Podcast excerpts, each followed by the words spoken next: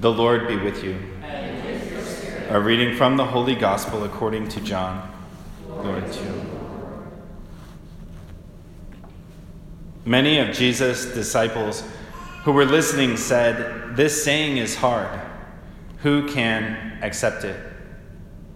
Since Jesus knew that his disciples were murmuring about this, he said to them, Does this shock you?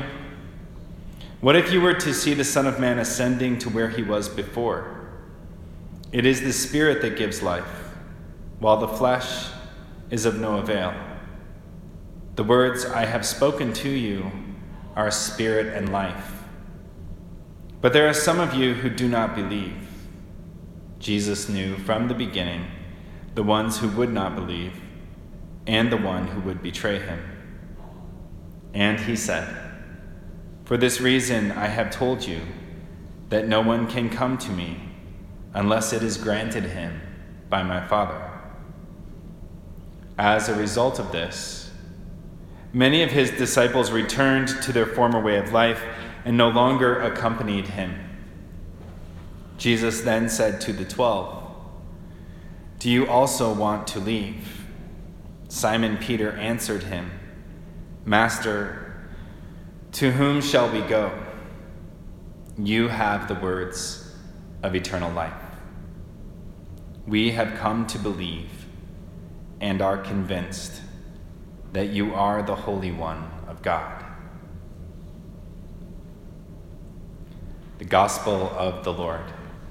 Praise to you, Lord Jesus Christ.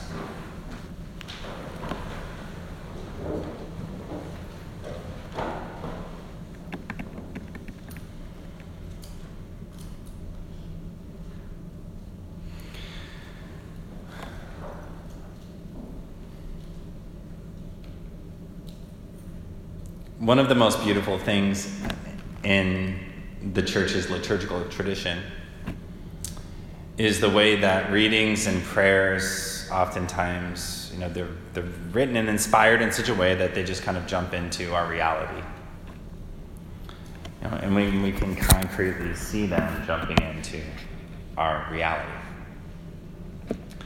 And uh, last week, preaching on the Bread of Life discourse, I I focused on like cognitive dissonance in this bread of life discourse. Like cognitive dissonance, it's when like uh, two things both seem to be true, but they're in complete contradiction to each other. And so, how does that work?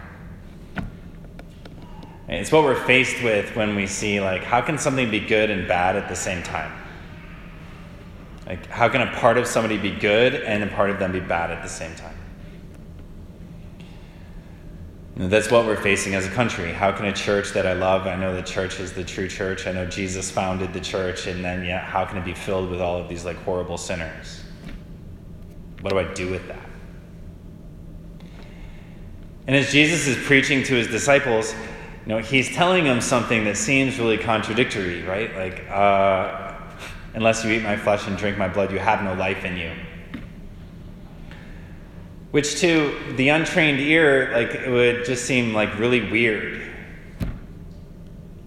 No we don't think it's weird because we were taught in second grade that you know the eucharist is the body blood soul and divinity of jesus and like we're used to the fact that we eat jesus every week.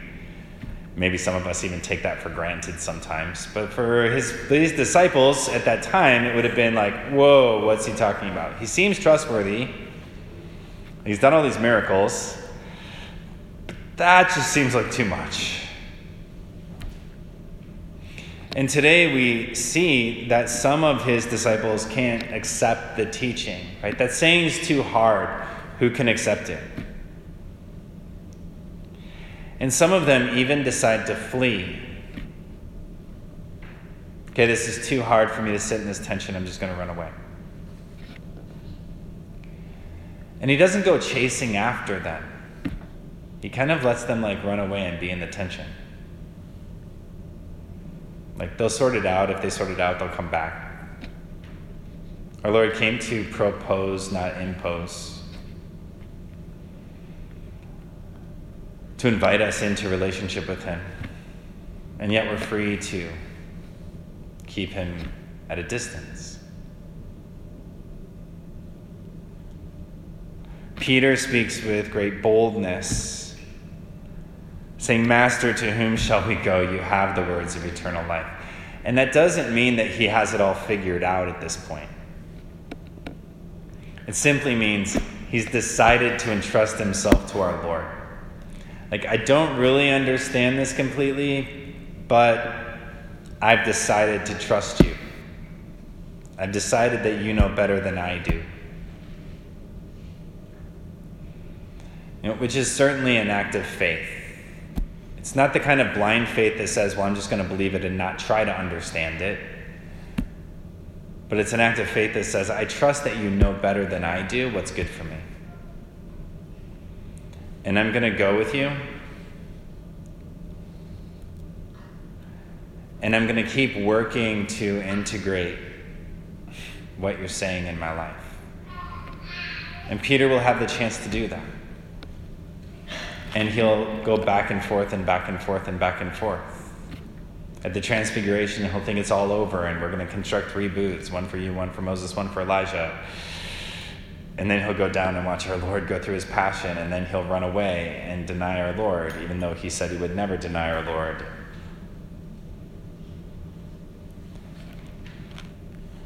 And then he'll encounter the risen Lord, who asks him three times, Do you love me more than this? Yes, Lord, you know that I love you. And then he'll receive the Holy Spirit and preach the gospel at Pentecost to thousands of people who come into the church.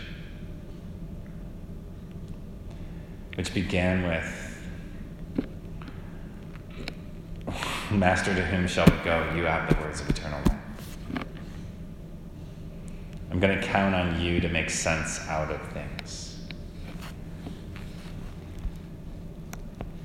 Because it is a hard saying, and our Lord has to make sense out of it. You know, most married people think Ephesians 5 that we heard in the second reading is a hard saying. Like, what does it mean to be subordinate to one's husband? Is a question people ask all the time. And I would translate that as entrusting your heart to Him. But in order to do that, He has to do everything that St. Paul says, which is love you like Christ loved the church, which means die for you, so you know He's trustworthy. And that too is a mystery that we live into and we learn to live into and we learn to love as God loves. And we have to stick with our Lord as we move towards that ideal of perfection for us as priests. We're called to be in the person of Christ. And we can kind of take a cop out and say, well, that only applies to when I say, this is my body. It doesn't apply to my moral life or the way that I'm interacting with people on a daily basis or the way that you know, I'm able to have joy. That's kind of a cop out. If we're called to be in the person of Christ always. That's our ideal that we strive towards that we constantly seek conversion in our hearts so that we can like live a life that is always a witness to the love of our Lord. And we're in just as much a conversion process as a married couple who's trying to love each other as Christ loves his church. You know, and we all need to pray for each other as we're like, working towards that ideal, as we're surrendering our love of our Lord as He works within our hearts on a daily basis. Know, the opening prayer of today's liturgy, too, it points to the times in which we live.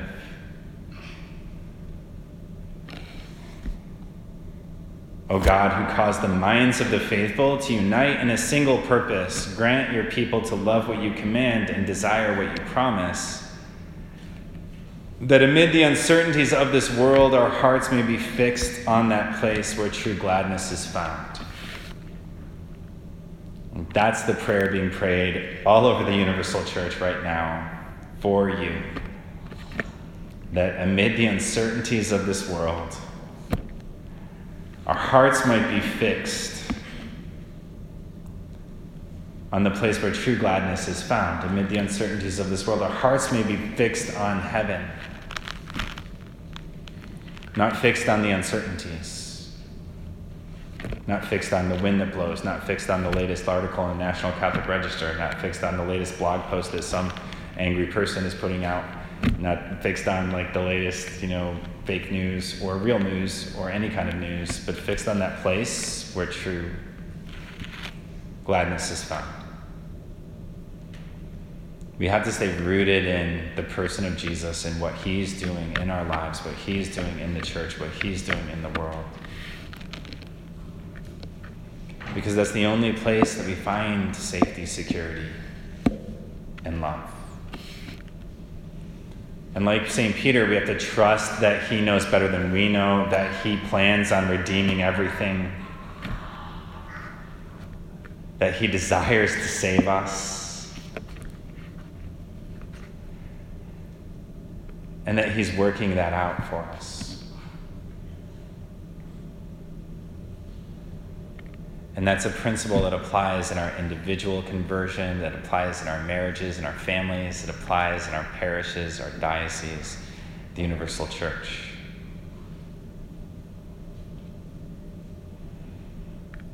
That's what our Lord is speaking to us in our own time. and in the wisdom of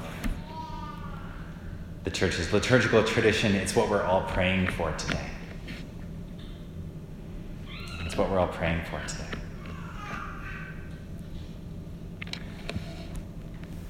And so this morning, as I mentioned in my talk, the last conference, during the creed, in place of the creed, we're just going to recall that moment in which our Lord entered into our life for the first time in order to make sense out of things. That moment in which the Holy Spirit entered into the life of a sinner and we became children of God. And as we renew our commitment to Him, our openness to Him, we want to very intentionally reject Satan the sin in our life, very intentionally reject his works, those sins committed against us, and the suffering we carry because of that. To very intentionally reject all his empty show, all his empty promises, all of his lies that we carry about ourselves that become obstacles to his grace.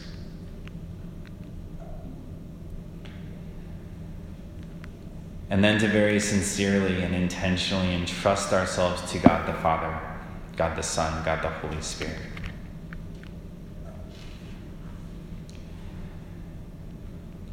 Entrusting our whole lives, our whole hearts, entrusting our families to Him. And let the prayer of our hearts be that our Lord transforms us into a new creation, that we become a new creation in Him which is what happened objectively when we were baptized. And we strive every day to subjectively appropriate, subjectively experience, subjectively grow into that identity.